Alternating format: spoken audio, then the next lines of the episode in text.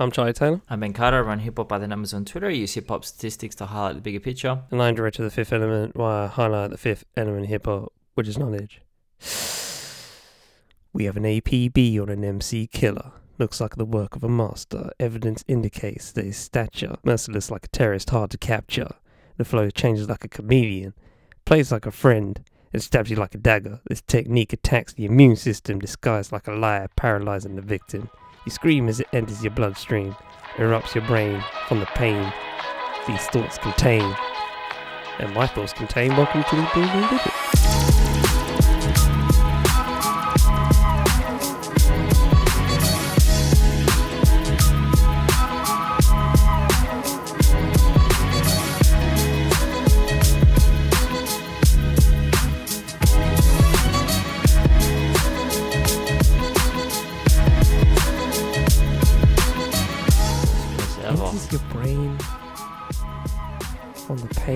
pain these thoughts contain.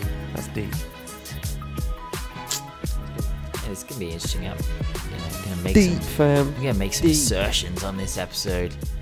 Make some assertions. You are. You are. And I'm going to hold you to him. Hi, Ben. How's your week been? What have you listened to this week? This week, man. So I got into King Gizzard and the Lizard Wizard. Great fucking name, Omnium Gatherum. Now, in an interview with Spin, the interviewer described this album as encompassing various eras of the band, but I think that statement could equally be applied to just various music eras in general, you know? It's born actually of an epic jam session with the classic Australian band Tropical Fuckstorm. Great name for a band too. The first dra- track, the the Dripping Tap, is an incredible start. This long lead guitar section, sustained by insistent percussion and the feeling that each crescendo is just prepping you for the next. It's it's like surfing. It's like being out there on waves, man. It's fucking great. But then things get really odd. We get Magenta Mountain, which has a riff so reminiscent of Kraftwerk. I get the impression that the imitations on this record were entirely by design. You know, it feels almost like a parody record at times. After that, we get indie pop. Uh, we get Kepler 22B, which is a modern jazz infusion that I wouldn't be surprised to see on a Flying Lotus album.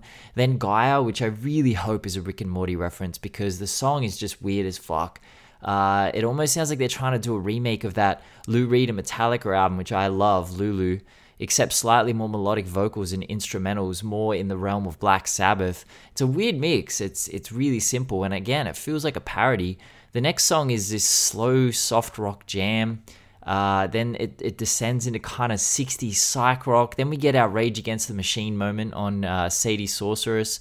Gives way to this wild, wild like but, but the whole thing is just crazy, man. Evilest Man, I think, is the best track on the album. That is the true centerpiece. It's strong, it's powerful. The lyrics touching deeply on the existential state of living in a world that's so fraught with misinformation, with hate, with aggression. Uh, at six minutes, it opens into this hulking guitar sludge that eventually slips away and just peters out. It's a brilliant piece of music, brilliant. Seven and a half minutes of pure genius. But then we get the Garden Goblin, which is, just sounds like a Mac DeMarco song. Blame It on the Weather is more strong jam rock. I like that. Uh, I don't know what persistence is. It, it's soft rock that sounds like it's a Ford commercial. I don't know what they did with that one. The Grim Reaper sounds like slam poetry, and it's an album that's so grand in scope. I think it actually folds in on itself and it becomes a bit of a caricature of itself because I genuinely did think this might be a parody album, but maybe they're just out of ideas and kind of throwing stuff at a wall at the moment and seeing what sticks because it's definitely not a bad record, but it's certainly, I feel, subpar for the quality that this band is known for. So, yeah, man, you know, it's worth a check out for sure. Uh, Ransom, No Rest for the Wicked. Now, I find Ransom really fascinating and actually the perfect expression of modern MCs, what I like to think of as the J. Cole effect. And let me just cancel myself here because, you know, it's on a slightly different scale, but I think it applies to a lot of uh, modern MCs, you know, Crook, Joel, you know, artists of that kind of caliber. Like, we would call them spitters, you know, in the, in the modern game. Now, Ransom will drop 10 brilliant bars on every song, but equally so, he'll drop 10 bars that are heading towards the opposite end of that scale, that a little bit corny. And his storytelling sounds stilted, but that's only because he tells a story with every single bar. You know, every bar he raps, he's trying to both convey a new thought or idea and add to the overall narrative of the song. And I could see why that might jar some people because it's a full meal. And his flow is so defined and, and his vocals so overt that he might as well be sitting in the room, like extrapolating on his existential musings to you in person. But so many modern MCs will slip some low tier bars in amongst the highest tier. It's almost like they're in the studio and they're not sure what people will gravitate towards, or maybe it's just that they're rapping with, you know, no filter and they're just spitting from the heart or off the top of the head and they're just rapping as it comes up. Now, I rate this project higher than what I thought I was going to. I think that 38 Spesh is a standout on rituals, as he always is. Uh, Ransom kind of rinse the game on circumstances. Willie the Kid pops up. JR. I definitely think it's worth your time if you're looking for some underground hip hop. I think by far the best track for me is Imperial Glaciers, and I actually felt the final three tracks were some of the best lyricism I've ever heard from Ransom. So it was it was better than I anticipated. Action Bronson, Cocodrillo Turbo. Oh man, Look, man, there's no one in the game. This is getting me excited. I'm never excited. There's no one in the game who can rap like Action Bronson. His bars are so insanely self-contained and just packed with imagery. You you've got to be out of your mind to come up with some of this shit. It's so deeply entertaining, and I love on this project. He's back with Alchemist. He's linking up with Daringer and Rock Marciano as producers, and he's even producing uh, Tongpo and Zambezi himself, which I don't know that he's done a lot of production himself. And those are great songs. The production absolutely gives me rare chandeliers vibes. You know, the kind of stuff he used to throw at us on these mixtapes that made him such a critical darling in the early 2010s. I felt like it had, back then on those mixtapes, it almost become like a sport to just throw the wildest instrumentals underneath him and just see how he handled it and see what the fuck came up. And you wouldn't argue that he has one of the best flows in the game or the most diverse because he just doesn't. You know, I, I would never say that he has the silkiest, most adaptable flow. But the production he raps over feels like high art here. You know, it's all jagged edges and lacking cohesive melody and weird time signatures. But look, man, when you rap bars like, or verses like, let me just read this verse. Running through the woods, I dropped my nine in the snow, 10 feet deep. Look at the pile of blow. Had to choke a motherfucker on the side of the road. I can feel my blood boil, man. I'm out of control. Wetsuit thick so I can shred when it's ice. Then lay in bed with your wife and get mad head from your wife. And then get out of bed with your wife because I don't cut the bread with a knife. I rip it like a man's supposed to. Leather jacket, Mickey Mantle poster, rock bottom through the buffet, chicken wings flying every motherfucking which way, hash burning while I'm motherfucking switching lanes. My pants rip away. I'm out the window, leave you crippled. Dog, it's been six years. I'm trying to get in contact with Pitbull. We've got some business to get into. Short story long, your shit soft like soft porn write your name on a list and cross it off. I drag deer in the swamp, then I roll 25 times and disappear in the swamp. Four Rolls Royces disappeared off the lot, and then four Rolls Royces just appeared on the block. I had to wrestle two bears for the title shot. Kamikaze in the plane, baby. Sayonara. Like, Bro, bro, bro, bro. On Turkish, he raps, knock the horse out you rode in on, hit him twice because he had a chin on. Like, I look, man, I just fucking love this album. My friend Hugh texted me and he said he loves it when Action Bronson just does not seem to care at all about music. He's just making it to make it, and certainly had that feel on his early tapes. Which you know, he was a chef in New York City and he had his own cooking show, Action in the Kitchen. But he broke his leg, and whilst he was struggling with his mobility and unable to cook, he actually recorded Dr. Lecter and began his music career.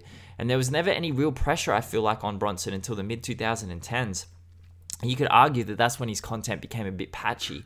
You know, we love Mr. Wonderful on here, but Blue Chip 7000 and White Bronco were a bit, you know, they were a bit eh, and Lamb Over Rice as well.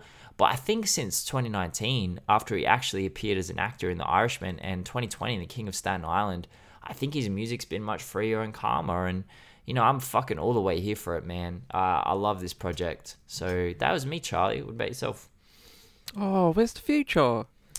Uh, would you want? Look, man. All right. What would you? Please, I, I want you to do it for one reason, and that that reason is this. This is a visual medium, by the way. Sorry, guys, if you're listening on pod. But basically, I'll describe what I'm doing right now. Is that I'm chastity belt? A, a oh, fa- okay. I'm putting on a face mask over my eyes, so so I can also, while I can feign sleeping because that's what I do when it comes to future. It's actually on the album cover, so it's perfect. So carry on. Bro, look, man, what do what do you always like? It's just future. It's the same future we always get. You know, there's a song called For a Nut on here. There's a song called Chickens in which he just references chickens 44 times. you know, I went through the lyrics and I did a lyrical deep. Look at Charlie just. Let me just put up the video.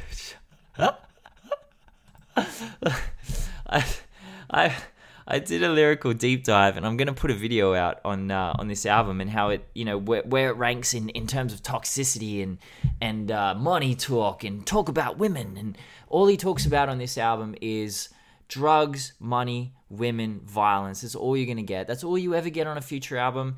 And reading the lyrics, if you go through the lyrical content, you'd be like, wow, this is some low tier, trash, garbage music. But it really isn't. It's the exact same as every future album, I think. I don't think there's, you know, it's not DS2 level, but it's also not as honest level. You know, it's right in the middle. I felt like people were saying that it's a it's a comeback after High Off Life it's the same like and that's not a bad thing i listened to it the other day when i was going for a run and it's good it's good but it won't sit with you for very long you know i actually went halfway through my run and then just changed over to the Pooh Shiesty album because i was like i'd much rather listen to Pooh Shiesty for the rest of this run so it's not bad it's it, there's bangers on here the beat slap future sounds incredible as he always does silky smooth um, look man if you're expecting something different from future a decade into his career I don't think we're ever getting anything different from Future. It's just gonna be the same every every time, and you know, uh, he has so much content that I really don't care that much about new music from him. I'm not excited for it. Uh, I'll check it out for sure,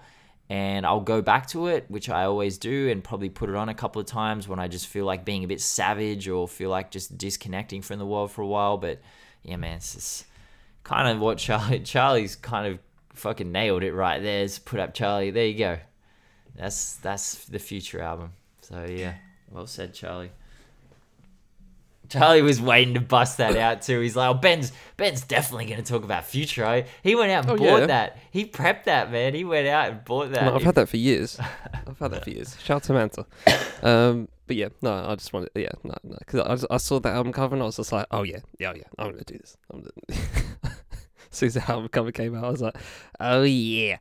Anyway, so what else to? Uh, Canibus and Pete Rock, C, Louis P. Ooh. Not, uh, you know, very quick. Uh, yeah. A uh, couple of tracks, literally a three pack. Um, you get an acapella and the instrumental as well along with it.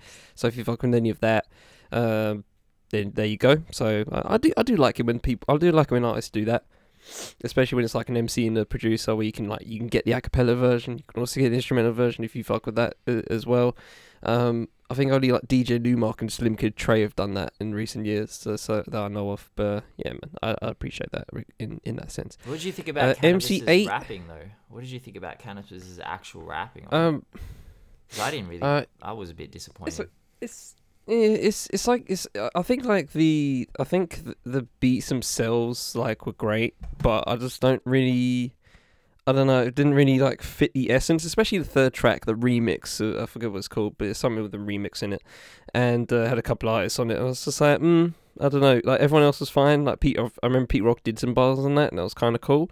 And then it's just like, Canibus come on, yes, it's like, why are you just so angry all the time? Um, I didn't mind the, I guess the the tone of it and the thematics of it. Um, if I read the bars, yeah, I, I think if from what I'm from what I remember, it's okay. But like, yeah, nothing to write home about. Um, but yeah, it literally was only just three tracks anyway, so you know it's not so um, cra- cra- crazy going for your neck or anything. So anyway, uh, MC Eiht Revolution in Progress. Speaking of, um, I really fucking love MC Eiht. I just I, I keep forgetting how much I love MC Eiht. Like I just I just I re- I just love to death. Like this is just ultimate fucking bumping the whip music is great. Like it's just slow, bouncy beats. Uh, MC8 just constantly, constantly just like flowing on it, just not like trying to kill the track, so to speak, but just like just riding with it. Um, oh no is on the regular rotation. Stamp that shit. Um, I love that track to death. It's heat. Um, and yes, it's, it's just half an hour of just MC Eiht. You know, I got a bit of corrupt, like kind of doing the Flavor Flav uh, act uh, in in that in that particular track. But yeah, apart from that, super solid. Uh, Fatlip and Blu live from the end of the world, volume one. Is It on the Spotify like uh something something to the frame of um um what's the word um what is the word I lost I lost oh yeah demos yeah the word demos in it and I was wondering what was going on there. I was just like, why does it say demos? Um, now, now that said, um, I don't, I don't, I don't know if these were demos or not, because some of them do sound a little bit like demos. They do sound a bit unfinished. Not in like, I mean, in in several ways. Sometimes it's like the the the beat kind of sounds weird, or the there's not like I don't know something like uh, gangster rap. I just found that a bit bare bones to me. Um, because it's just you just saying gangster rap, gangster rap, gang gang gangster rap, gangster rap, and it's like okay, cool. Doing this for three minutes, alright, cool. Um, so yeah, I don't know. I just found a couple of the tracks a little bit bare bones, but overall, I think it was pretty solid. I think uh, you know, great features all around. The uh, aforementioned MC Eiht actually. I listened to this back to back. I was like, oh look, another MC Eiht. There we go. Happy days. Um, Charlie Tuna as well. Uh, obviously Madlib. Um, who, who else did we have? Let's see if I can check right quick. Um, but yeah, you know, apart from that, you know, it's, it's a solid what 26 minutes. I count it as an EP. It's nine tracks. So you know, um, a kill, uh, a GBA, Hemlock Ernst, uh, Rascass, Knxwledge um, on Street Life. Street Life was okay, but I, I feel like it was just more about the sample, which is kind of what Knxwledge does. So sometimes it's kind of you have to kind of wrestle with that when it comes to Knxwledge a bit. Um, and obviously gift, oh, and obviously gift of gab as well. So uh, you know, solid features all around. Um, but yeah, just I felt like a couple of tracks were a bit. Action Bros Cocodrillo Turbo. Um, yeah, I feel like I can't. I can't. I feel like I just have to just read some. I think if any, if anything, because uh, it was. It's just. It's just so esoteric. Uh, it's just. It's great. It's. It's. It's. It's. It's. It's so easy to just like put on, and when he's just in this mood of just fuck it, it's just uh, and that's just it. I just love it. I love the just the fuck it nature of of everything. Um, I think my favorite track was probably Jaguar. Um, but even with that said, I didn't really like the end where it was just like pig squealing for a minute. I was just I just felt a bit uncomfortable because it just sounded like pig squealing. Um, but yeah, here's here's some of that. Uh, never look me in the eye with like a gypsy sending roses. Mysterious lady with the dragon tattoo on her shoulder. Let the Tommy off out the stroller with the motor, and jump over the hood of the Jaguar like a Jaguar. it's, it's it's it's it's so crap sometimes, but it's just it's just funny. It's esoteric. I love it. Come the fuck on, man. You know it's me, bitch. Uh, you can find me in the tree like a black Jaguar or in the aisle 3 at Pathmark about to buy my son a Matchbox car. My performance like Aaron Donald at the Combine, love and hate, there's a fine line. Should I let it go? No, or turn him to a wonton? You should be. You could be. You'd be gone long time. Fuck. Oh, so it's so just. Oh god damn. It's it's like it's one of those things. It's one of those things where like it, it gets to the point of parody where you're just like you even trying like even trying sometimes but it it is so i guess um it is so jarring but because uh, I, I mean i remember my mum came in right at one point and uh and uh, the song the song was on. I was just like, I wonder if she's actually listening to this because I feel like if you just listen to it for a couple of seconds, you're just like, wait, what? I just love that essence towards him. So yeah, shout out to Jackson Brothers. Uh, Gratitude Rhythm. Uh, uh, this is an EP uh, featuring uh, six. Um, uh, I'm assuming Jamaican eyes, but um, six reggae eyes. Um, uh, Jaz Elise, uh, Naomi Cowan. Uh, let me get the other names up because that's all I remember for the moment. Samory I, Rasai, Mortimer, and Kumar. Um, and they ba- basically it's the, it's the same beat every track, but it's just got their you know own flair to it. So it's kind of interesting as a listening experience, I think, of having the same beat on f- six times, but it's always a different artist on it. It's kind of it feels like a cipher, I guess, in some way. Um, but yeah, it's kind of interesting experience. Um, I'd say probably Samory I was uh, probably my favorite out of the bunch. Um, but yeah, it's a, it's a real it's, a, it's, it's an interesting interesting concept. I've heard of I've heard of a you know those kind of EPs a couple of times. It's it's always fascinating. Um, Czarface Armageddon. I really enjoyed um uh I really enjoyed this one actually. I feel like um there was a couple of Czarface albums like you know past couple of years I've just been like yeah it's, it's fine. Um I feel like this is a real return to form for everybody. I feel like the um it's just uh much more uh much more flowing but also every track had its own different essence towards it. I really just enjoyed the ride, I guess. Let's just say that. Um, I think uh, a lot of the beats weren't always that just that you know throwback kind of vibe. Um, you had a couple of more chill chill tracks and stuff like that. Um, a couple of skits as well. So yeah, it's it's it's a it's a solid album. I can't complain about Czarface at all. Uh, PJ Morton, uh, Watch the Sun. Um, I, I, man, what can't P, what can't PJ Morton do these days, man? He's a, I think this is on his own label, uh, Morton Records. So shout to him on that. Um, but yeah, man, it's just uh, great features all around. Watch the Sun with Chronixx, amazing. Uh, My Peace with uh, Mr. Talkbox and JoJo, amazing. Be Like Water with Stevie Wonder and Nas. So Lonely with Wale. Still Believe with Jill Scott and Alex Isley. Um, and On My Way with El DeBarge. Um, it's just a really solid album overall, man. 37 minutes, 11 songs. Um, and, oh, and every track just blends into each other so nicely. Uh, it'll be it's a definite it's definitely a vinyl pickup for sure. Definitely one of those where if you pop that on vinyl, it's just gonna sound immaculate. I guarantee you. Um, but yeah, so it's a super solid album for sure. And lastly, Tony Bones, the producer. Um, you know, one third of um, Jungle Brown, um, who I've raised for a, a while. Don't know if they're still doing things. Probably not. I don't think. I think. Rick, I think. Funny enough, I interviewed Rick Flow at the three, and I think he's not even doing music anymore, like um, in terms of dropping music. But you know, it, it's interesting. But uh, Tony Bones is dropping, so here we are. Um, but yeah, this is some solid. It's like beat. You know, all beats. Um, thirty-three minutes, fourteen tracks. Um, just if you like, you know, chill hop stuff like that. Um, it's really dynamic and it's got some really just nice, um, you know, backing vocals on some of the tracks, and it's just really nice to listen to. Definitely got big replay value for me personally. Um, so yeah, shout out to Tony Bones on that front. And with that said, we shall hop on to our topic of this episode, continuing with our Book of Wu, uh, which this one is chapter five, if I remember correctly, or chapter six. Uh, uh I forgot how many we've done so far. um, but anyway, regardless of that, it's in the title. You can see it, and uh, yeah, we're covering probably the probably the most underrated out of the out of the group. I feel like when it comes to Masta Killa, when you know, when everyone asks like uh you know rank the Wu Tang members, I feel like people just put Masta Killa down in the doldrums just because and I don't and I don't know whether it's because they haven't spun the albums because I've always refrained on like because uh, I I've always refrained on like actually doing it because I haven't listened to any Masta Killa albums. I didn't uh, until we did this. I didn't listen to any U-God albums, so it was kind of just like I feel incomplete if I do it.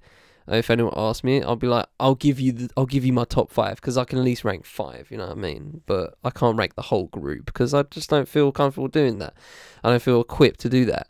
Um, but we're getting there. We're getting there. We might do that. I don't know. At some point, we'll just just end up just ranking everyone. Um, but yeah, I just felt like Masta Killa's always just um just been left there, just there. You know, obviously he has chess boxing uh, reference at the start, and um, you know, but I, I just feel like nobody actually has actually taken the time to listen to Masta Killa, which is why, which I feel like is one of these episodes where I really enjoy doing it because it's one of those artists that um, I don't think people have actually taken the time to look into. Um, so, with that said, Ben, what have you looked into pertaining to Masta Killa? Yeah, Masta Killa. Look, I think that conversations around Masta Killa usually languish in the erroneous assertion that he was the final member to join Wu Tang. But in truth, as we've seen th- so far in our retrospectives, there was no official joining process. You know, rappers didn't come up and audition for RZA. Masta Killa is irrefutable proof of the true collective nature of this group in the early days, and we can certainly point to RZA being the mastermind behind the mechanics of the group, specifically business wise. But the story of Masta Killa, I only think it serves to highlight how haphazard those early days were. Now, as Charlie said, you know, prior to this series, if you'd asked me who the least interesting members of Wu Tang were, I would probably say U-God and, and Masta Killa. I guarantee you, by the end of this episode, you're gonna laugh at my ignorance of, of Masta Killa and Charlie's as well. Like we we were wrong on this one. We were fucking wrong on this one. But there's reasons for it. There's definitely reasons for it, and a lot of it was by I, design. I'm saying, I know you're saying I thought it, bro. I feel I feel like most people just do it. most people just go down that road because of the others are so iconic. So yeah, absolutely. But there's reasons for it. I mean, this is this was Masta Killa's. You know, this is his arc. This is kind of what he wanted. And I'll talk about it because you know, he's born in Brooklyn, and he's I think he's the perfect next step in our Brooklyn side of uh, of Wu Tang. He told Vice this about growing up in Brooklyn. When you live in Brooklyn and you're born here, you've probably been through every section. For me, I've been everywhere. Brooklyn has always been a cultural place, always been a melting pot of people. It was coming up, it was very rough. The streets were rough. It was hard to keep a pair of sneakers on your feet. And his introduction to the Kane, the, sorry, the group came via GZA. But unlike the other members, his introduction came very, very late. He told Rosenberg it was around 1990 that he met GZA, meaning he was already in his early 20s by the time he entered the Wu Tang orbit. And his early life is not well documented at all. You know, it's just there's, you know, even with U-God, he wrote a whole book about his early life. Like, there's not much out there at all about Masta Killa. He doesn't do a lot of interviews, and when he does, he speaks about pretty much from when he met GZA onwards. There is one story that stands out. He was actually at McDonald's flipping burgers next to Jeru the Damaja. And in an interview with Moo Kid Music, Jeru said this. He said, when we were about 16, we went to the same high school. We were all from the same neighborhood. Myself, Masta Killa, Afu-Ra, Blase, Blase, Blase, Fat Boys, and a bunch of other groups were from my neighborhood back in the day. So we grew up as kids and we were working in McDonald's. And there's a short video clip during of Mics and Men called Hidden Chambers with Masta Killa and GZA, where the two are playing chess in a park. And Masta Killa actually reveals that he was hustling prior to connecting with GZA and the Wu. And he came into contact with GZA while he was actually trying to transition into a legitimate lifestyle. He was going to night school. He told Rosenberg he met GZA through producer True Master. And that's the biggest part of the story right here because Masta Killa was never an aspiring rapper. He said in so many interviews he had no intention of being a rapper. He didn't have a notebook full of rhymes. He wasn't trying to get put on. In fact, he told Vice he actually tutored GZA in chess, and the two of them initially connected over their love of the game. He said to Rosenberg they once played 72 games of chess in a single day. It's a lot of fucking chess, man. And to this very day, they play chess with each other very often.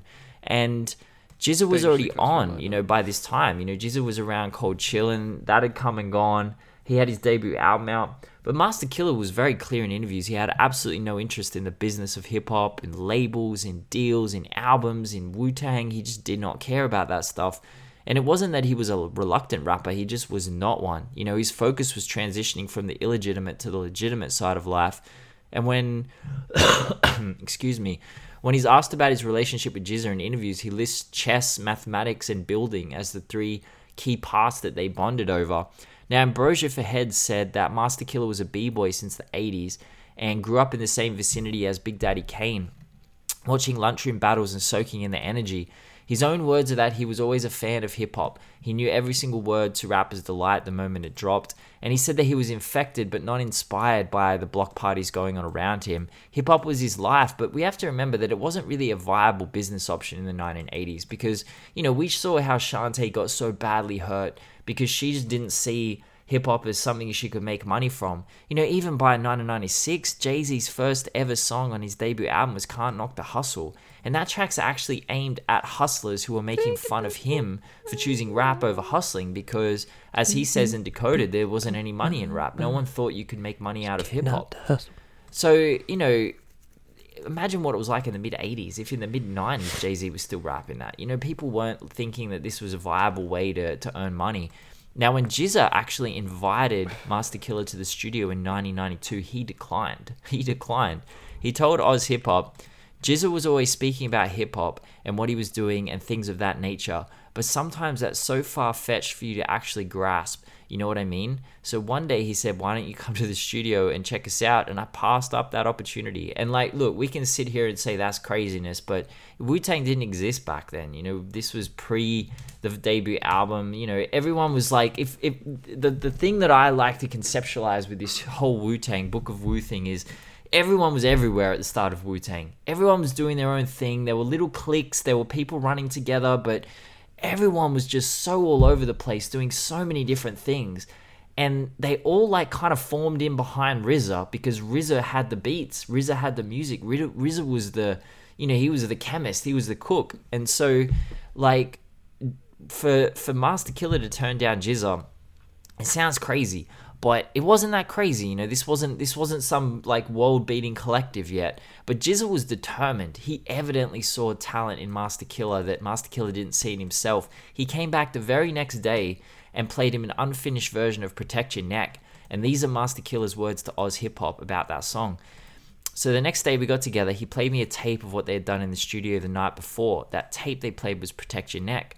When I heard that, I knew I was never going to work again. I wasn't going back to school again. It was over. You know what I'm saying? I was like, oh. So from that point on, from right there, I decided to get serious and start writing something that would be worthy to one day maybe be a part of what I was getting ready to be, what I knew was getting ready to be great. So that just changed his whole life. And we've heard that that song has changed the perspectives of so many people. It's gotten so many people signed. It's just that was a song, man. That was a song that launched Wu Tang. And, you know, the B side, Method Man, hadn't even been cut yet when Masta Killa heard this. And he began to see music as a viable option. And he told numerous interviews the entire landscape of what Wu was capable of and what they could be, the potential in the music opened up to him the moment he heard Protect Your Neck and he saw a different life to the one he was living. And it was this moment that he resolved himself to study the craft and attempt to get on, firstly, the same level as GZA. And then, you know, as the other members, he began to enter their orbit to try and get on the same level as them. He only appears on one song in 36 Chambers, The Mystery of Chess Boxing, as Charlie rapped at the start. If you haven't heard that verse, man, it's insane. That's the first rhyme Masta Killa ever wrote in his entire life. Someone even said it was he did it in one take. Unbelievable, like insanity. MV Remix interviewed him in 2006, and he said this about his, you know, uh, like connection to to Wu Tang. He said, "I never performed until we launched Wu Tang. That was my first time as an MC. I have history since elementary school doing talent shows, breakdancing, and shit like that. I was that kind of dude. I loved to pop. That was me always doing shit around music. As far as a mic in my hand, Wu Tang was the first time. There was never a next level for me. It was Wu Tang and that was it. I never tried to get on, never looked for any of this because it was never my vision. I'm kind of like hanging out with GZA and just stumbled across some shit. Oh, word. And I was like, maybe I can do this. When I was young, going to clubs, I was just hanging out. I never went in there trying to be an MC. I never tried to get a record deal or pass out tapes. It's just been Wu Tang and I'm here.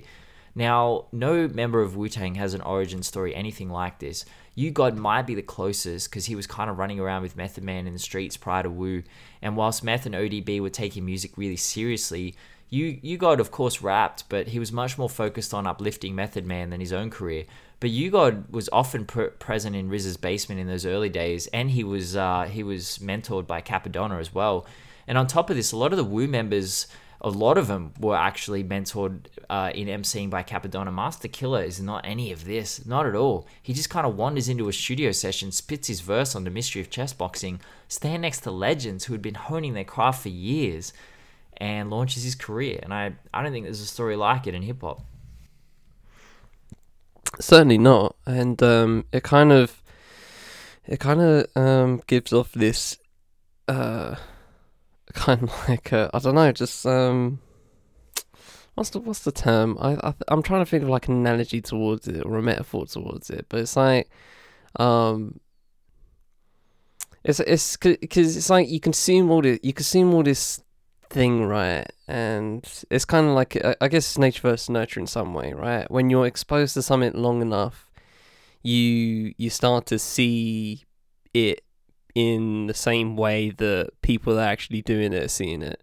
You know how you know people watch a boxing match and they're just like, you see right there, should have hooked right there. Should like, but you ain't even been in a fight, my guy. Like every every squad has that guy where they're watching, where the, you and the boys are watching that boxing match, and he's chatting about boxing. I'm just, and, and you know, we're, we're all doing it in some way, right? Most likely. Same with football as well. Like it's, it's just like, oh yeah, yeah, yeah. Should should should have passed it there. It's like you, you ain't you ain't there, bruv. You're, you're not right in his shoes. Like you you you might not have seen it, right? Obviously, you're gonna see it from you know up there in the broadcast uh, camera, you know. But I say that to think about it in the way Masta Killa sees it, and it's just like, okay, I, there's all these dope people around me, and it's just like, here you go. a, here's, here's a, here's something I've been working on, and it's actually heat. It must be very, that must be very vindicating to just like try something out, and the first try being heat. You know what I mean? It's, I feel, I feel kind of jealous, honestly, where, because those people just you know, uh, when they start off doing stuff, it's most likely garbage. but Masta Killa's just like just came out came out the gate with heat, and um, you know, in what I've in not a not a spoiler in some way, but you know, I, I don't think he's dropped. I don't think he's dropped crap in my mind. So it's kind of interesting thinking about that of how he's been decent from the start. You know, hasn't been low tier ever in my mind, and and it's just like managed to, regardless of you know critical reviews or um or mainstream appeal, uh he's he, he can hold he can say he can hold his own in the in the in the best hip hop group of all time, and that's just crazy to think about. Like, just yeah, that's crazy. Yeah, it's just insane, man. It's absolutely insane. And look, man, I guess the question is begged, you know, who was Masta Killa in the in the Wu universe? Because you know they all have like specific roles and they all have different kind of personalities and and the, the thing with Masta Killa is he's not very well defined, is it? Like I couldn't sit here. I pre doing all these, I could sit there and tell you who Ray was, who Ghost was, who RZA was, who GZA was. But I couldn't tell. I could tell you who Deck was, who Cappadonna was, but I could not tell you who Masta Killa and U-God were before we did this. And U-God, now that I've done some research, that was it was out there already, but Masta Killa was hidden. So like we look at it, man. ODB was the energy and the vitality. Early, this is early. Meth was the star. You know, he was the one that they were like, this is the man who's gonna like be a leader in terms of the entertainment and the mainstream appeal. Ghost and Ray were the lyrical double act. Jizzle was the sword sharpener. Pause on that. You know, after I read. you know what I mean. You know what I mean.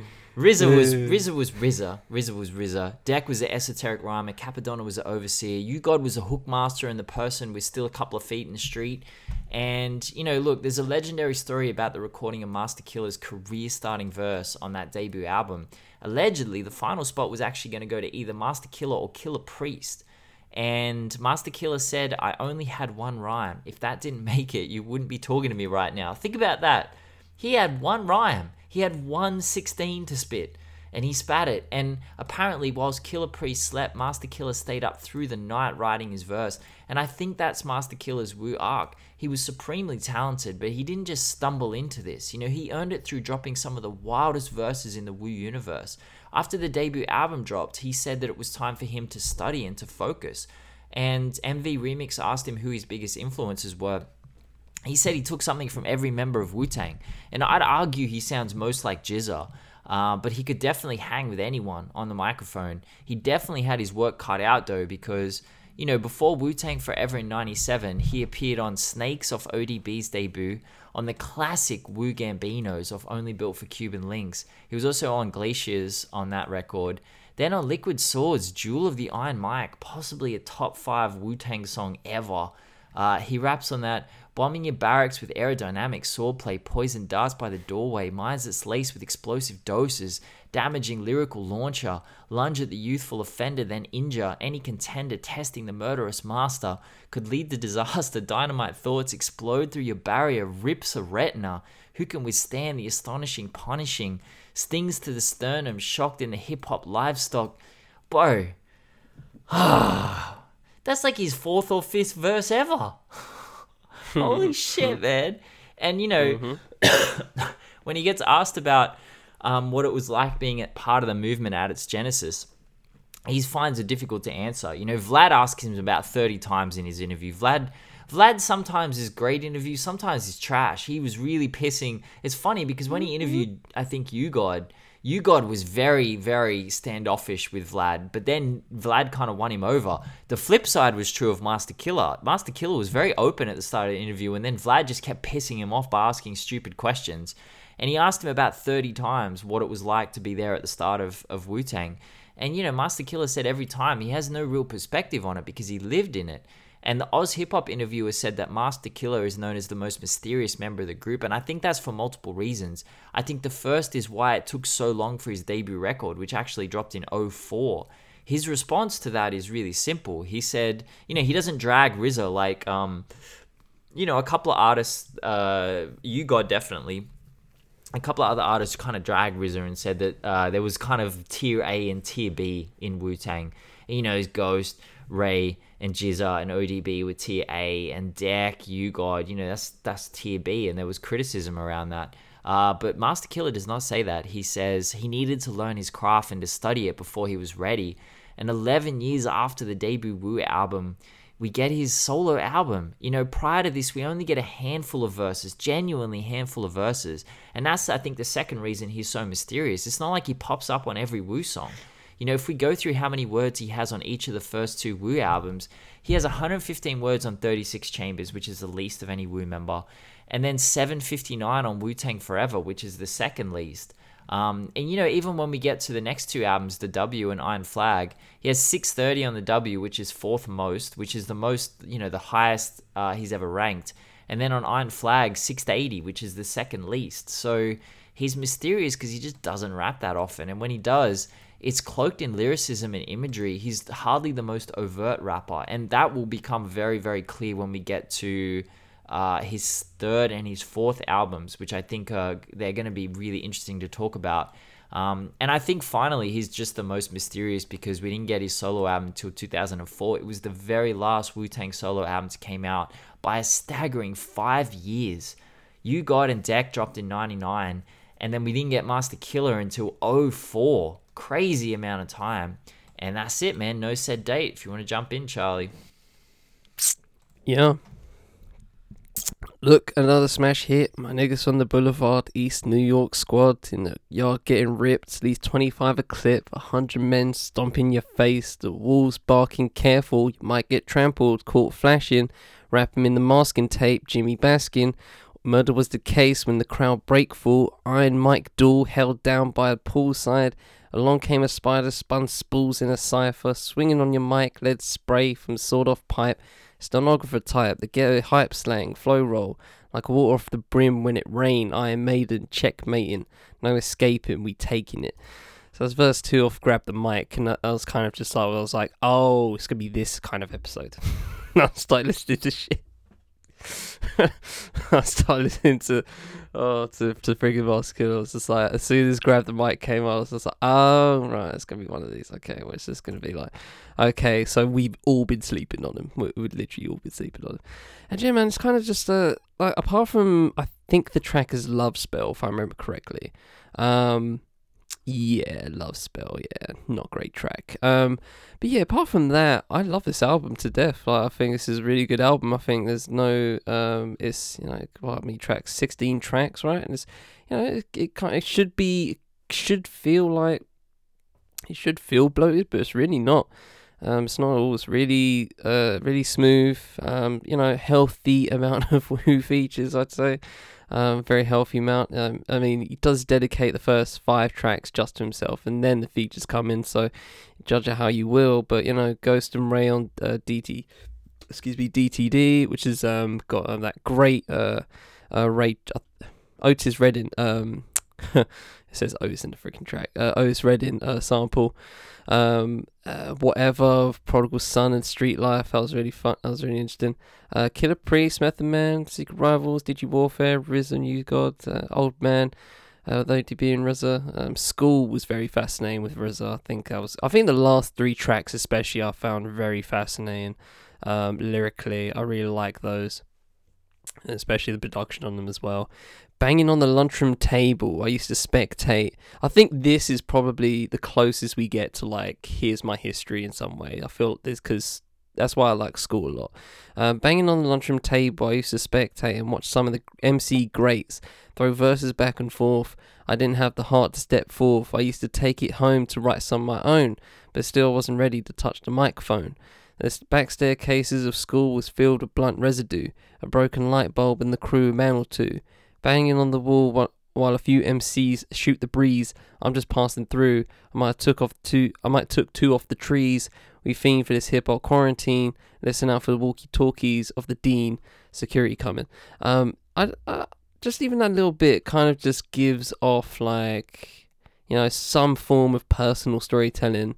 Um, uh, when it comes to his history um, which I really like. I really respected that one. Silverback's just respected there because it's just a you know classic kind of Wu Tang type track where it's just everybody's just trying to kill each other on the mic. Um, but yeah, you know, and also the last track, which is literally named Masta Killa. Um, I can't move my screen, so I'm just gonna kill it there. But yeah, it's um, it's it's a It's a, it's a great album. I really enjoyed it. Honestly, I think it was um yeah it was, it was no apart from that one track um that I've already forgotten the name of. Um, it's a really it's a really good album. I really enjoyed the entirety of it. To be honest, Love Spell. There you go.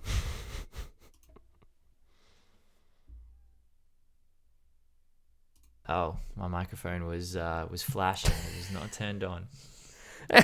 Does does that happen with your microphone where some you don't you click it and it doesn't actually turn? You got to click it a couple of times, or you got to click it at the right Yeah. time. Yeah. it's really fucking annoying. Look, I was Yeah, I was saying before my uh, while I was I was muted. What I said was incredible, but no one will ever know. What I said was I didn't actually feel like Masta Killa is the Oh, you have worst. to maybe edit it like that now. Yes. I know, I'm sorry. But yeah, look, I don't um, think Masta Killa is the worst when he raps about sex and, and love. And it- but again, as I Good say, shout. that's a low Yeah. bar. It's a low bar. I don't is, have a it lot of is, but- expectations. I mean, I literally just did a video breaking down a song called For a Nut by a 38 year old. So, like, you know, it's a low bar. But, you know, the, the energy on this record, you know, maybe 2004, but we get RZA, Mathematics, and True Master behind the boards. There was never going to be another sound. You know, it gets an 86 on Metacritic, which is actually the fifth highest reviewed hip hop record from that year. Uh, it charted 136 on the Billboard 200, but it dropped entirely independently. Rain Goes, Street Life, Kill Priest, Method Man, U-God, RZA, ODB, Inspectah Deck, GZA. This is a proper Wu Tang solo album. Proper. All the bells and whistles. There's a brilliant paragraph at the start of a review of this album by James Corn, and I want to read it. He says, uh, more than a decade after their gallant effort, effrontery uh, into the industry with the end of the 36 Chambers, a sordid supergroup known as the Wu Tang Clan has finally revealed their ninth and final chamber, the Masta Killa. From his first prolific words, homicide is illegal and death is a penalty, to his long overdue debut, uh, overdue debut, no said date, Masta Killa has proven himself the most selfless, loyal member of the clan. He stood strong through the group's triumphant rise and reign, and the tragedy of their wistful decline back down to the underground. He has stu- stood the sandstorm of time and laid murderous verses on almost every Wu Tang release over the last 10 years, keeping his sword sharp, but never to unsheathe it for personal glorification. To say that MK has paid his dues is a gross understatement. I fucking love that, man. And certainly, uh, Jizz's own, uh, sorry, uh, Masta Killa's own words lend credence to this take. He told MV Remix, and the, I quote, I quote Masta Killa. To tell you the truth, I never really considered being an individual artist. When I got involved, it was more or less to assist and help my eight brothers succeed in the vision that they already had. I never even thought of it that way. Old Dirty Bastard, RZA, and GZA, those three individuals already had known what they wanted to do to be in the industry, to be a rap star, to get on. They wanted to get on since they were children. When we formed the clan, everyone was so talented. Being part of an all star cast like the clan, sometimes when you're drafted, they don't need you to come in and score 50 points, they just need an assist. So I was basically a hmm. team player who wanted to win, be a point guard with the assist and jumper here and there. But now I have no problem with showing the world I can score 63 points because that's where I'm at right now. And that's I like that energy because the statistics back that up. Between 93 and 2004, he appeared on no less than 21 Wu solo or Wu affiliated albums. 21. You know, he was everywhere. He was always at the studio, always willing to lend his vocals. The way he approached this record, too, I think shows the integrity of his character. He told MV Remix about releasing it independently. As for the independent thing, it's always good to show the industry or whoever that you're serious individually first. That's how we started in the beginning. Before Loud, we showed that we were serious in the street right out of the gate, that we were serious about our craft first, and it's important to stick with the same formula you came in on.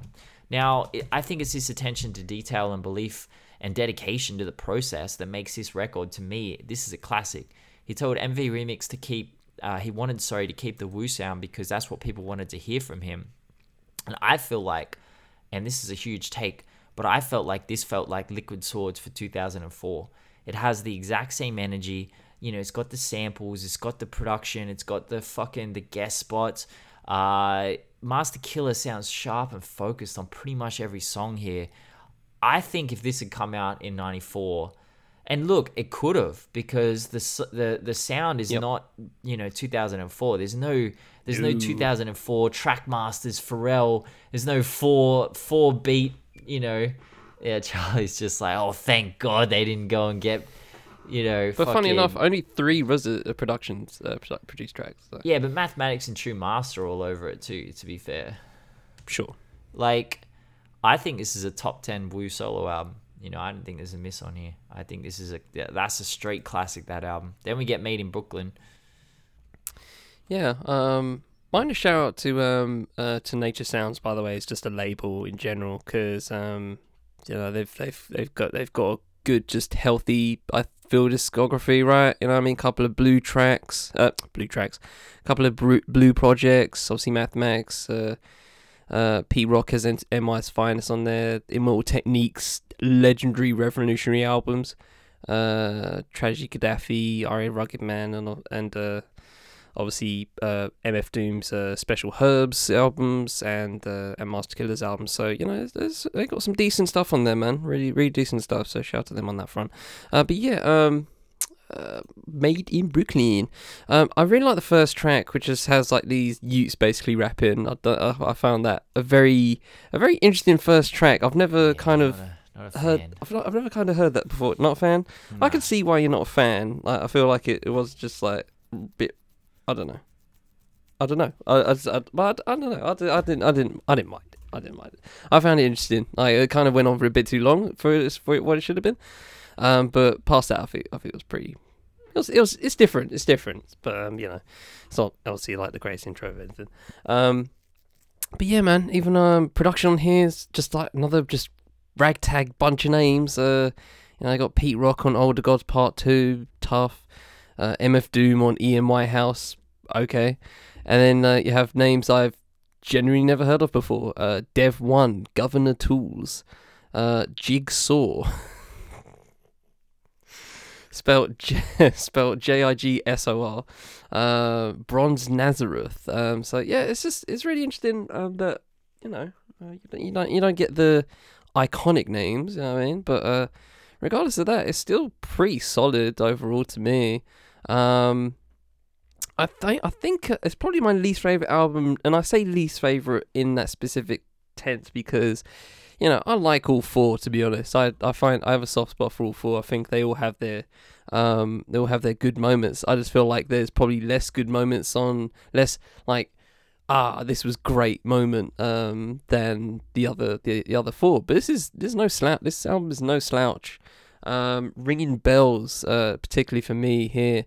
Uh, you take on face value how fast the light travel. This heaven sent gift from the universe. Blessings, t- uh, tithe, tithe and offer- offerings. There's no compromising the truth. It might blow the roof off, exposing the germ, tapeworm. Poison animal eaters, you must learn. Let me teach you how to see through six. Rise above the mist. The naked eye can hardly detect. When I'm in uh, when I'm in effect, live and direct, it's the East New York section of Brooklyn. Bang it ass beat, make you want to freak techniques, display the art, sword swinging, piercing your heart. Sharp as a nigger on prom night, we strike with a vengeance, giving you the maximum sentence. Each sentence is like a timeline for you to define how to rhyme, coincide, and relate to my last tape. No said date, say it loud, yo, I'm black and proud. To crack your fucking back in over any form of disrespect. To my nation sees I'm raising paper chasing for the God decre- degree. Guarantee to disassemble any MC stepping in the place to be. Off the head, I wrote this one in red. For the blood of all my people that shedded for the cause, my microphone ripped so swift. Damn, like it's just a, it's just some real deep shit um, all over this al- all over this album in my mind. Um, but you know, uh, regardless of that, is again a healthy smattering of um, woo vocals, street corner with Inspectah Deck and GZA, Heat, uh, you got RZA and Method Man on Iron God Chamber, Raekwon and Ghostface on it is it's what it is. Um, but I feel like there is a, uh, I feel like uh, this album has again, it's good. It's it definitely has its place. I mean, you know, okay, player gave it a three out of ten. Uh, oh, well, we don't do Pitchfork over here, so let's not do that one. Um, but yeah, it's it's. I think it's been. I think it's healthy. I think it's a healthy album.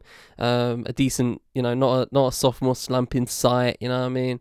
Um, yeah, I just feel. I guess the others just shined more in my eyes. But you know, regardless of that, it's still pretty decent album. Um, you know, made top fifty on the US rap TV, uh, US TV, US uh, top uh, rap and hip hop albums Billboard. So you know, it's um, it's it's it's fine. It's good. It's solid. Look, man, there's this that the the whole thing with this is he told Rap News Network it's basically the same formula as No Said Date, but with more of a Brooklyn swagger. It's a piece of me where I come from and a dedication to the MCs, producers, and the people from the neighborhood. But it's just not the same as No Said Date. Uh, you know, as Charlie said, it opens with Kareem Justice, Shamil Arif, and Young Prince, who are Wu affiliates. And look, they drop Wu level bars, but they have Blueface level flows. It is it's a low ebb. You know, it's it's a tough start. Look, it's the you know the lyrical the lyrical content's fine, but the the flows are just they're, they're kids, man. It's like you, you're gonna start it with who I don't know, I don't know, I don't know. Like especially next to Masta Killa, who's spent the last what 13 years honing his craft. It's it's gonna sound like a bit of it's gonna be. it's gonna, excuse me. oh God. I had the flu like two weeks ago, and it is not going away. It is just, ah, it's just sticking with me, man. Yeah, so Ian I House, uh, or Ian House, sorry, samples the same Spider-Man clip as Hoe Cakes Beef Rap and One Beer. That was really jarring when I heard that by MF Doom. Actually, MF Doom is producer of that song, so I'm not sure if he just took the beat and then paid MF Doom, or if MF Doom actually, because I mean those tracks came out in 04. This album came out in what 06, so you know, uh, we get some weird production credits. No RZA, Pete Rock on Older Gods Part 2 definitely be has to be one of the most anemic Pete Rock beats ever. I feel like I'm watching Pete Rock create a beat on YouTube and then halfway through finished, Masta Killa grabs it and is like, yeah, cool, now I'll rap over it. it. Is this not done? The beat is not done. I don't know what was going on with that. Like, yeah, so I always wondered if MK had a bit of an issue with Jay Z because he kind of name checked Rockefeller in the MV remix interview and the interviewer directly asked him about ODB signing to Rockefeller. If you remember our ODB episode, uh, after he rele- was released from jail, ODB signed a rock and uh, how Masta Killa felt about it. And Masta Killa kind of just dismissed it. He was like, yeah, you know, that's cool. I want the best for ODB. And yeah, I just wondered if there was a bit of a bit of tension there. In the lead up to this album, uh, Masta Killa said, I know how the Wu Tang sound is supposed to be. I can get the sound I'm looking for, go back to the neighborhood and work with people I've wanted to for a long time. When, the hear, when you hear the music, you will think of those original brothers who did the beat, but it's not. 75% of this album was recorded in Brooklyn. But I'm not looking to taking nothing over. I'm not the king of shit. It's just what I'm doing now there's not a whole bunch of beefing and quarreling. That's just a whole bunch of bullshit that doesn't really have anything to do with music. I always wondered if that was shots at Jay Z because it's just around the interviews around this time. He talks about Rockefeller quite a lot. And um, yeah, I just found that interesting. I think this record is kind of more in line with what I expected from his solo work. Uh, I felt like the production was a bit lower tier and it was carried by his lyricism and his verbal Im- imagery. It was absolutely panned by critics. Uh, I got a 66 on Metacritic. Um, 176 on the Billboard 200, which is actually pretty fucking epic considering it's entirely independent with a lot of uh, unknown producers.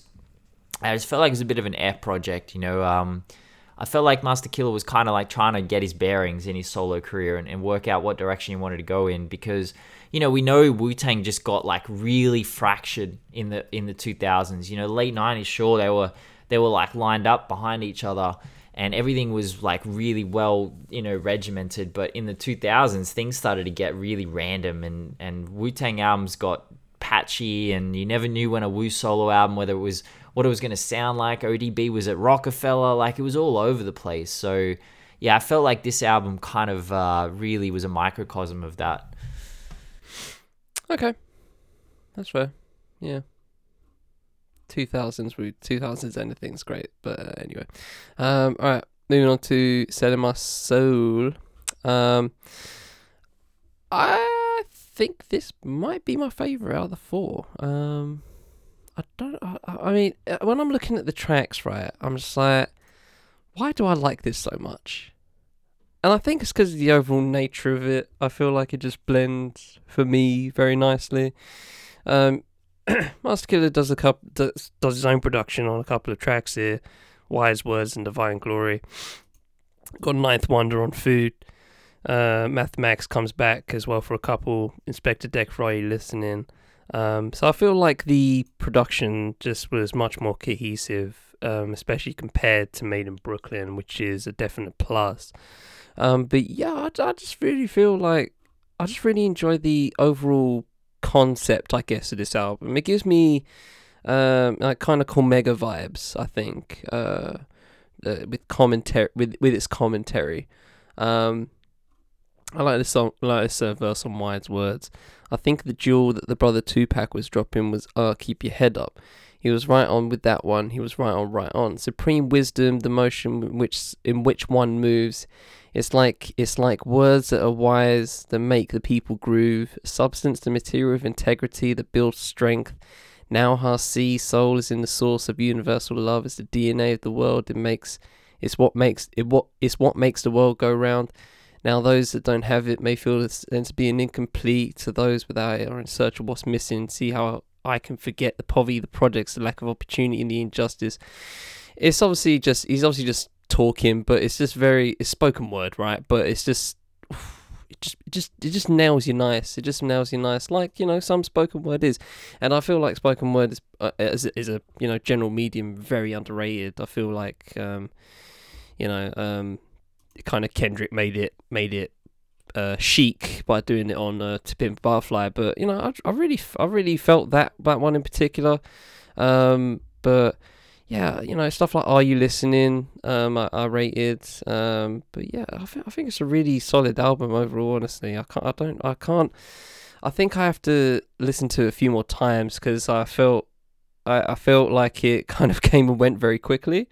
Um, I think it's I think it's kind of a short album if I remember correctly. I think we got the minutes right quick, but um, it felt it felt very it felt very short for me. But with that said, I, I for me personally, I'd say it has some decent re, uh, replay value. Um, yeah, it's 39 minutes, so you know it's not it's, it's, it's you know it's perfect album length. Let's say that 40 45 minutes is where most people live. Um, but yeah, I just like the I like the cohesiveness of it. I think that's the main source towards this, um, towards why I like it. It doesn't um doesn't chop and change too much. It stays relatively grounded um in its uh lyrical output. Um, most of it is I, am uh, trying to uh, let me look up right quick whether if how many features there are. It's only Kurupt and ODB, so I think that's kind of why I think that's pretty. I think that's why for me. I think that's why the fact that it's just, you know, as opposed to the other two albums, you know, obviously with a healthy amount of Wu Tang features, and you know that's not sort of bad thing.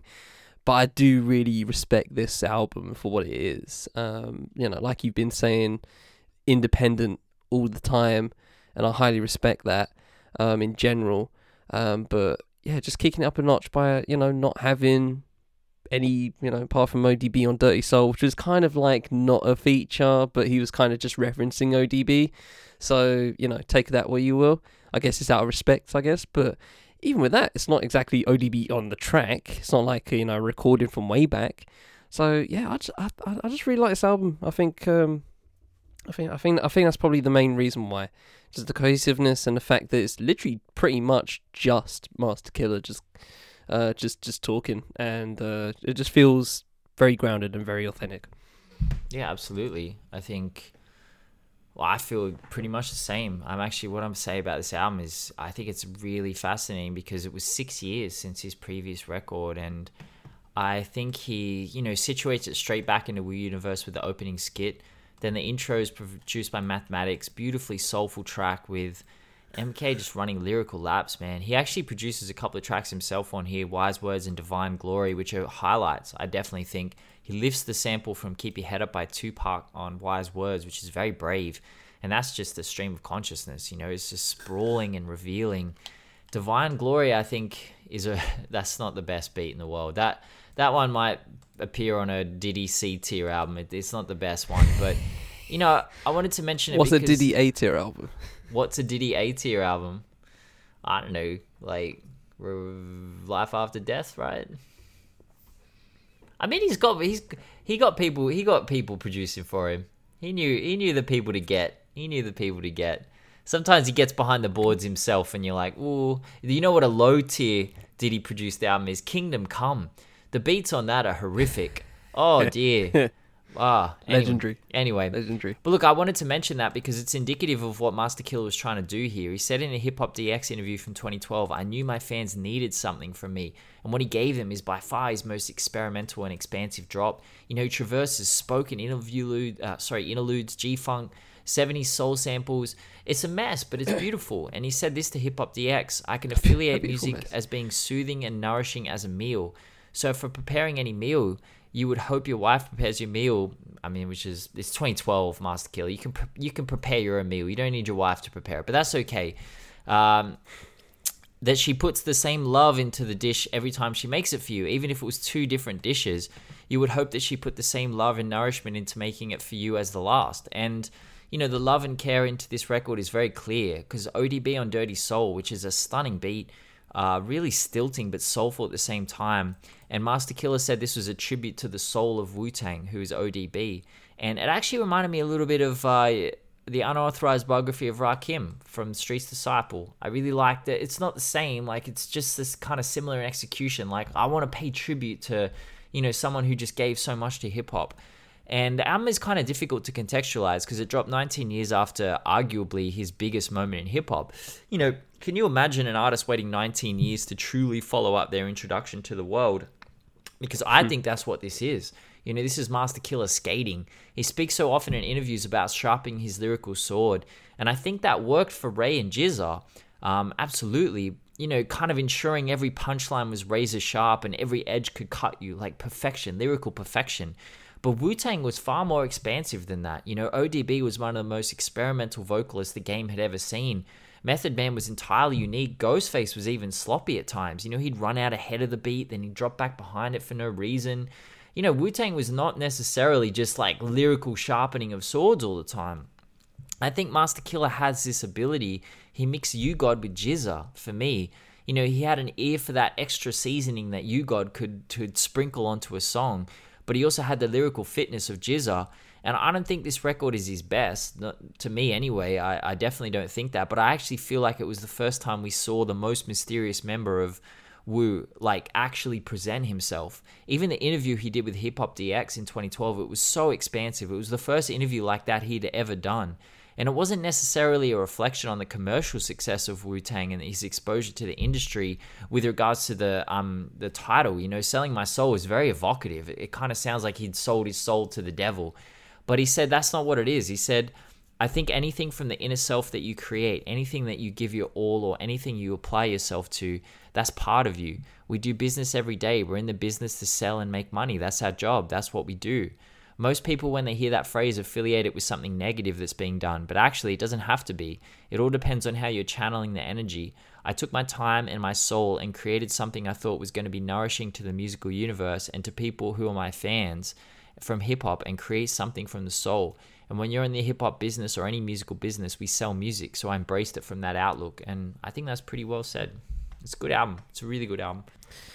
So then it comes to the last, uh, which was uh, uh, loyalty is royalty, um, which I, I really like the just the, the concept there. I, just like the loyalty is royalty because um, it also comes from um, well, comes from uh, you know uh, uh, from the album we just talked about, but um, it also he just brings it into this and uh, uh, wise words again, but this one uh, is uh, via uh, RZA, and uh, I really like I really like just that. Um, you know, I feel I feel like RZA just feeds off doing one of those like uh, essays, like lyrical essays of uh, a certain. Give him a word and he'll talk about it for like two minutes, and I don't know. I have a soft spot for it. I feel like some people don't like it, but I I, I fuck with it. It's it's fun. Um, but you know, it comes off with uh, stuff like uh, um, leads up to stuff like Trouble, which is uh, one of my favorite tracks on here. But you know, it comes back to the healthy smattering of um of features. Sean Price on Down With Me, uh, GZA and Inspectah Deck on Tiger and the Mantis, King Crooked and Prodigy on Real People, uh, Cappadonna on uh, Return of the Master Kill, Method Man and Redman on Therapy. Great track, by the way. Um, I'm gonna see if I can get that one. Yeah, that was good. Gotta be around this music is therapeutic. Uh, the fresh, the first fresh thoughts of the day are so clear. When I walk in my head, there's a voice that talks in my ear, so I can hit. I I can hear so clear you think I'm bugging, right? I'm just contemplating deciding on how to flow this. Out to the west side, my killer Cali gangsters ride and they get head right. Your son, I'm on the next flight in, twist something tight. I'm guaranteed to write a hit song before we reach. Throw the instrumental on and watch his word pattern a speech. Men full military are ready to swarm. Get your party on. Uh, drinks is on the house tonight. Ladies looking right. Atmosphere nice and warm. We backstage like 100 thieves strong. Ghosts want the red light on before we get on. An hour's too short to rock. We got a million songs. I, I, I, I like th- stuff like that because I feel that track is more suited for someone like Method Red. But Masta Killa does make it his own as well. And I like that. I like that adaptability that I feel that Masta Killa can do um, which is I think is an underrated point um, overall um, to his skill. Um, but yeah, you know that's that's only a quick mention, but. You know, got um, different. You got some good uh, produ- production here. Ninth Wonder twice, three times actually, three times on this bad boy, um, and those are Heat, uh, Dame Grease, uh, PF Cutting, uh, Razon, obviously wise words, uh, Masta Killa again for a couple of tracks, which is good to see, and Illmind on Noodles Part One. So you know, there's some, there's some, there's some good, there's some solid stuff around here um, as well. And uh, you know, I kind of, I kind of been saying that all this time. It's like there's some solid stuff everywhere, um, and you know, I think that's a really important thing to mention. Um, I don't think there's many uh, consistency is a rare th- is is you know I feel like is a is a rare can be a rare thing um for a lot of people. But it's interesting considering that you know this is 2017 so what's that? Over 20 years? And Masta Killa's still producing some solid work. Like you know probably not top 5 of the year kind of work in similar in similar to No Said Date um but hey man it's 20 years and you're getting stuff like this and you're getting people on like this you're getting good names on it. Hey man i can't it, you know i i i, I love albums like that you know? I, I, I you know we reference we reference a few of them every week where it's just like this uh, this artist has come through or has been doing it for years and you know they're, and they're still dropping heat and they're just keeping it consistent. And you know that's all you can ask for uh, when it doesn't you know, you have to ask yourself as nice, like, where, what's the, what's the point at a certain point, right? If you haven't had the commercial success, you might have not had the critical success, or you might have had it a taste of it or whatever. What do you do it for? You know what I mean? And while I can't answer that question for him, the fact that he's being consistent with it says something to me. So um, respect to, respect on that front, um, and for again, feel like I need to mention this again doing it all independently all this time. And uh, yeah, man, it's just it's it's it's it's nice to see. It's really and it's refreshing to see, um, considering the overriding history for Wu Tang at one point was just okay, debut album dropped, and then everyone just rushed to get you know solo uh, major label uh, traction, and some of them did, of course. But then there's Masta Killa just just doing it, doing his thing, independent label, just uh, you know, dropping every few years. May get it, may not. May get some features, may not. Like it's just, I, I like it. I like the consistency, and uh, always keeps you guessing. I guess so. Shout out to him on that. Yeah, absolutely. I mean, look, this is the album, and and with regards to you know continuing to do it, this was the the album that he basically been prepping and, and promoting his whole career. Loyalty is royalty. This was always going to be something special. This is kind of. uh you know the the albums that we always hear talked about like oh I'm going to drop this and then you get 12 albums before it and then they finally drop it you know? It's it's the the much spoken about Masta Killa record. He put a lot of time and energy into promoting it and you know it had to be good because he's so meticulous preparing a project. Like you know from the inane bounce of therapy to like the 93 energy of Tiger and the Mantis and just chew on this for a second. Like a song called Tiger and the Mantis Masta Killa, Inspector Jack, Deck, and GZA. That's all you need to know about that song. That's all you need to know. You're gonna go straight to that song. You know, he grabs Crook and Prodigy for real people. I thought that Crook held his own on that track, which was nice to hear.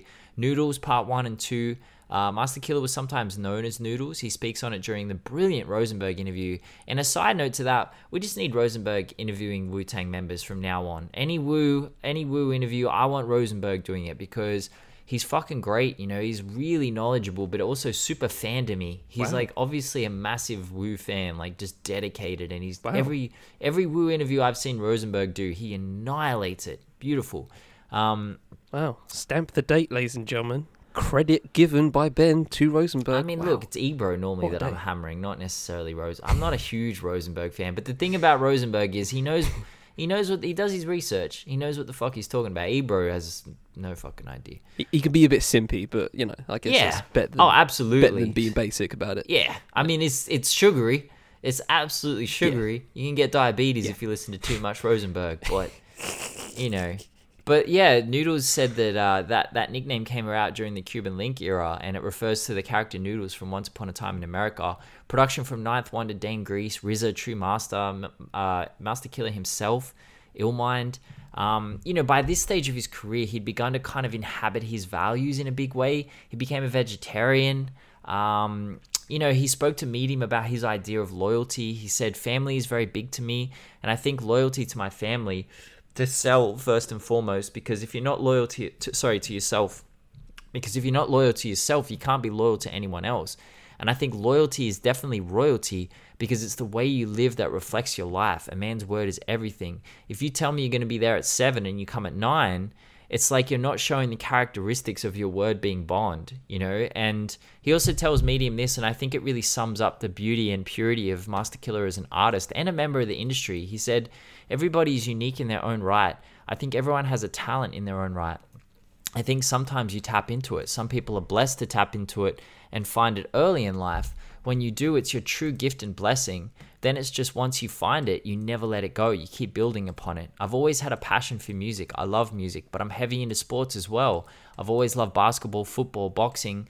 Sometimes you might not find what you really love or your passion. Sometimes you find it late, sometimes you find it early, but to find it is success in itself. And I think that's beautiful. You know, I think that Masta Killa might have pulled off one of the greatest tricks in hip hop history. He managed to stay mysterious in the most famous hip hop group of all time. You know, he managed to slip below the radar, steadily plying his trade, dropping true quality, but never placing so much importance on, on fame and fortune that it would cloud his ability to discover himself. Uh, you know, before he shared it with the world, and I see this as as him being truly unique because absolutely he paid his dues and put in his hours by 2017. But his introduction to this world changed his life entirely, and it came from a solitary verse, man. His very first verse. He hadn't spent years on street corners like Meth and ODB performing for addicts and dealers trying to entertain them. He hadn't been dragged through the industry long, young like GZA, you know, eyes open to the horrors of the business. He wasn't holed up in his basement for three years like RZA. He saw Wu as an opportunity. At that stage, he didn't even know what that opportunity was for, but he grabbed it and he embraced it and he approached it with humility and patience and, you know, grew into, I think, one of the most underrated and powerful MCs that the game has ever seen. But way more importantly, he found himself. And when you hear his interviews post 2017, they're completely different to pre 2017. You know, he's speaking his mind, he's being introspective and open. He thinks out loud, which he never does before that in interviews. He's very, very cagey, very, um, you know, he knows what he's, he, he has very distinct talking points. And if you try and pull him outside of that, he pulls it straight back to the talking point he wants to say. It's kind of like a politician, but he doesn't lie like politicians and he's not like a complete douchebag. Um, you know, he even has the bravery to call GZA his son to his face in a, in a recent interview. So, like, imagine lucking into one of the biggest collective hip hop movements in history, and it's never been done before or since. He's an entirely unique MC, and maybe no one could ever have done it before or since because there will never be another Wu Tang, and there never was a Wu Tang. So, you know, Masta Killa is this entirely unique MC and, and one of the underrated gems in hip hop history for sure. Oh yeah, yeah. No, that's uh, that's for damn sure. That's for damn sure. Honestly, but yeah, man, we'll finish there. Um, solid words on on, on all fronts there, and uh, hobby to a night, lighter note. And um, Ben, do you pay pool? Uh, I don't, but my partner is apparently a demon pool player. I haven't played her yet in pool, but um, she has like a real like unorthodox technique. I've seen pictures of her playing, and uh, she's all like jagged edges and limbs going everywhere. But apparently she's fucking sick. And I'm going to Melbourne next week or this week, so I'm hoping to play her in pool. But no, I I I'm trash at it. There's a thing with pool that I found I discovered when I was younger is between like beer number three and beer number six, I'm good. I'm really good. But pre beer number three, I'm too nervous. I'm th- overthinking everything. And post beer number six, I'm I'm fucking smashed. So there's like a little sweet spot in there that I'm actually pretty decent at pool. But outside of that, I'm garbage. Fair enough. So this has nothing to do with um, expertise in pool, but I was I was out with my boy yesterday. Um, we're just in London, uh, fucking about, and um, we were we were like, "Do you want to play some pool?" Right, just hit up a pool spot. So we're like, "Okay." So we're looking at pool spots, and you know, there's a few scattered around. Right, there's a couple of free ones about, right, and just you know, arcades in there. There's a couple just um, you know, clubs, so so to speak. Right, um, and you know, as you can imagine, if you go to the arcade ones, there's always gonna be someone there, so you're gonna have to you're gonna have to be waiting at some point, right? But then there's the pool clubs, so to speak, and I say clubs lightly. Some of them are, some of them are not. But for some reason, I just don't get this logic, right? So, you want me to pay for it? Okay. You want me to book it? Cool. You want me to have a membership? You want me to have a membership Pool membership. just just so I can play pool for a night? Are you mad? Are you serious? Let's not do that, please. Like it's just silly. We were looking at so many places. I was looking up their sites themselves, and I was just, I was like, okay, this is good, right? Yeah, all right, seven seven fifty, right? Fine, cool. Yeah, blah blah blah. All right, where is it? That's cool. We'll get there. And then they, and then I see like just not even fine print, but like you know, it's just there, it's just sitting there nicely, just like, oh, you need a membership. It's like, why? Why do I need a membership to play pool? I don't need a membership to play pool. You do though. I'm giving you some P. H- Give me a time slot. Let me play for an hour or two. That's all I want. I don't need a membership. It's just silly. You're just you're you're in. You why? It's just unnecessary. It's like trying. It's like when um. It's like when you try and get like a free um. I don't know. Uh, just just have it. Just ask it. Like imagine if you go to the shop It's right, Costco. and they go like, oh, it's Costco. yeah, um, yeah, it's it's optional, right? It's optional when you hit up a certain shop or whatever, right? Like you know, any supermarket, right? Wherever you are in your in your, wherever country you are, you know, sometimes they have like loyalty cards, right? And you know, just and you get points or whatever, da da da, da reward scheme, right? All that shit is optional. It doesn't. It shouldn't be compulsory for me to have a membership just so I can walk into your fucking spot and play some pool. I just want to play some pool, brother. Like, is is that so hard to ask for? Like, ah, yeah, it pissed me off so much yesterday. Jarred the fuck out of me. Looking at several places. Membership, membership, membership. I don't need a membership, bruv. And you don't need a membership. If I live, if I live around that part, I may think about it. You know what I mean? If I play pool regularly, which I don't, I'd love to, but I don't. Then you know, I just want to play some pool, bruv. I just want to be casual, just let me casual. Let me book a couple of couple of hours. I'm, I'm- good. I don't need a membership, man. It's just, ah, it's the most illogical thing to ask for when you're getting my money and I'm booking a slot ahead of time. Like I'm doing the legwork here, and you and now you're asking me for a fucking membership. Am I being a dickhead? Am I being a dickhead? I don't think I am. Like it just, uh, just. I mean, look, man, you got to use your platform for whatever you want to use it for. We got a platform here. Just yeah, call these fuckers shitting on out, pool man. tables based in London. Call these people out. Fucking. I would. Um, I've no interest in, in paying a membership to play pool. Like, come on now, I put my dollar in the little the little thingy next to it, and then. Uh, but that was the thing with Costco. I was so I never knew about Costco's membership, right? And when I Right. was uh, not too not too psychologically well about eight years ago, I was just I used to just drive around Sydney because I didn't have any friends and I wasn't really talking to anyone. And I saw Costco on the side of the road. I'm like, oh, Costco, I've heard of them. So I walk up to the front door and the guy goes to me, Can I see your membership card, please? And I just like brushed past him and said, I don't have one.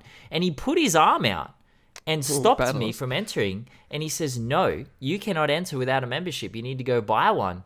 And I said, "How much is a membership?" And he said, 60 dollars a year." And I, I was shocked. And normally I would not react in this way because I'm, I'm a pretty, uh, you know, a pretty normal kind of fella. But I, I was shocked. I'm like, "Excuse me, sixty dollars a year to sh- to shop, to to buy goods from you, to pay you For the money." ability to buy cop, cop yes. food. what are you talking about?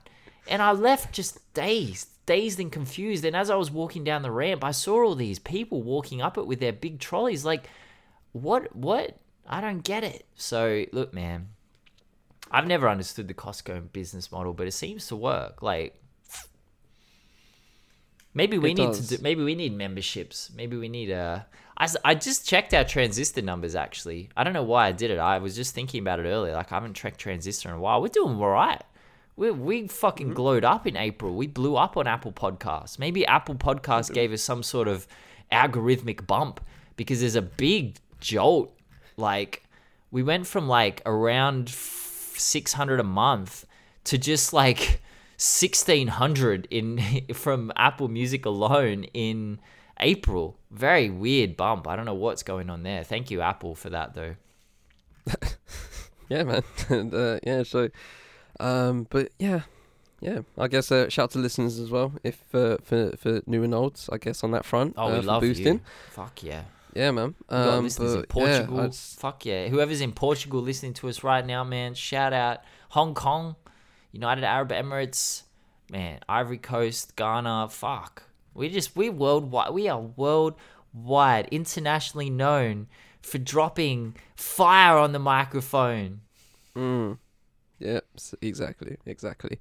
Fun fact: Did you know Kurtis Blow was called Kurtis Blow because he was uh because he was uh, kind of like at odds with uh I think it's Eddie Cheeba. I forget uh, Eddie. I forget. I forget it's the but it's Cheeba at the in the end. And because Cheeba is slang for you know just like low tier, low tier uh, uh smoke, blow, cocaine obviously high class back in the day. Hence Kurtis Blow. Interesting. I did Shout not, to the I had no Blow. idea that. Now I don't know if that's fact or fiction because I was I, I'm actually reading a comic called uh, uh, I thi- uh let me get the name of it because it's really fucking sick like styled in like 70s style um hip hop family tree by Ed Piskor and um yeah it's just top tier it's just such a banging it's, it's a really entertaining read I'm not gonna lie um but yeah it's like covering hip hop history and uh, I don't know whether it's factual or not but um or just like co- or like um you know just retelling myths um, but yeah, it's it's it's very it's very fascinating. They got a uh, they got a, a Russell Simmons doing th- th- thithin thithin, and they actually just like put it in there as well. It's like they actually like put the in the names. It's kind of funny. So it's kind of funny to read. But yeah, shout to shout to that if you want to hit up a hip hop comic, um, go for that. Um, random random plug, but here we are. Um, but yeah, ladies and gentlemen, we shall leave it there before I think of something uh, uh, random to think talk about once again. Uh, ladies and gentlemen, this has been from the Fifth End Podcast Network. This has been Digging Digits. Hope you've enjoyed this episode. I've been Chai to the Fifth End. I've been Ben Carter of Hip Hop Numbers. Next week we are hitting up uh, doing a contemporary call. Uh, we're gonna have two albums from the past 10, 11 years, twelve years, and uh, and and talk about them. Um, well, well, yeah. Come come back next week. You'll know what the albums are. I was gonna I was gonna look them up because I've written them down somewhere, but no, go fuck yourself.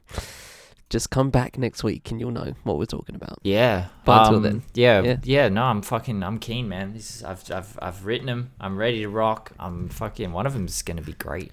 They're both actually really interesting. They're both kind of similar to each other in, in a way. But yeah, anyway, What you gassing yours up? I'm guessing is like, well, yeah, my two. I can't even remember your Uh, two. yeah, I'm, I'm yeah, bad. Yeah. With, Well, uh, all right. Cool. my cool, memory's, That's great. That's my great. memory's trash, man. Look, man. Cheers, I've, bro. I've done a lot of drugs bro. in my life. My memory's garbage. I remember yours. Until the next You're time. younger than me. Give me a break, bro. I'm 33. I got some fucking miles on my clock. I tell you that much. we hope you all have a good week. It's time to the same. I'm going to I'm going to take care of my emotional wounds. You'll be okay, Until next time, take it easy. Thanks, Joe. All right, peace.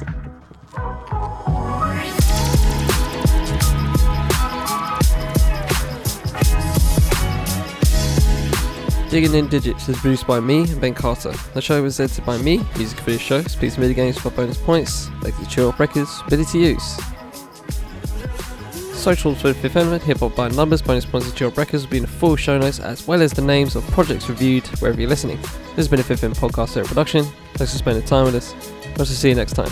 Digging in the digits.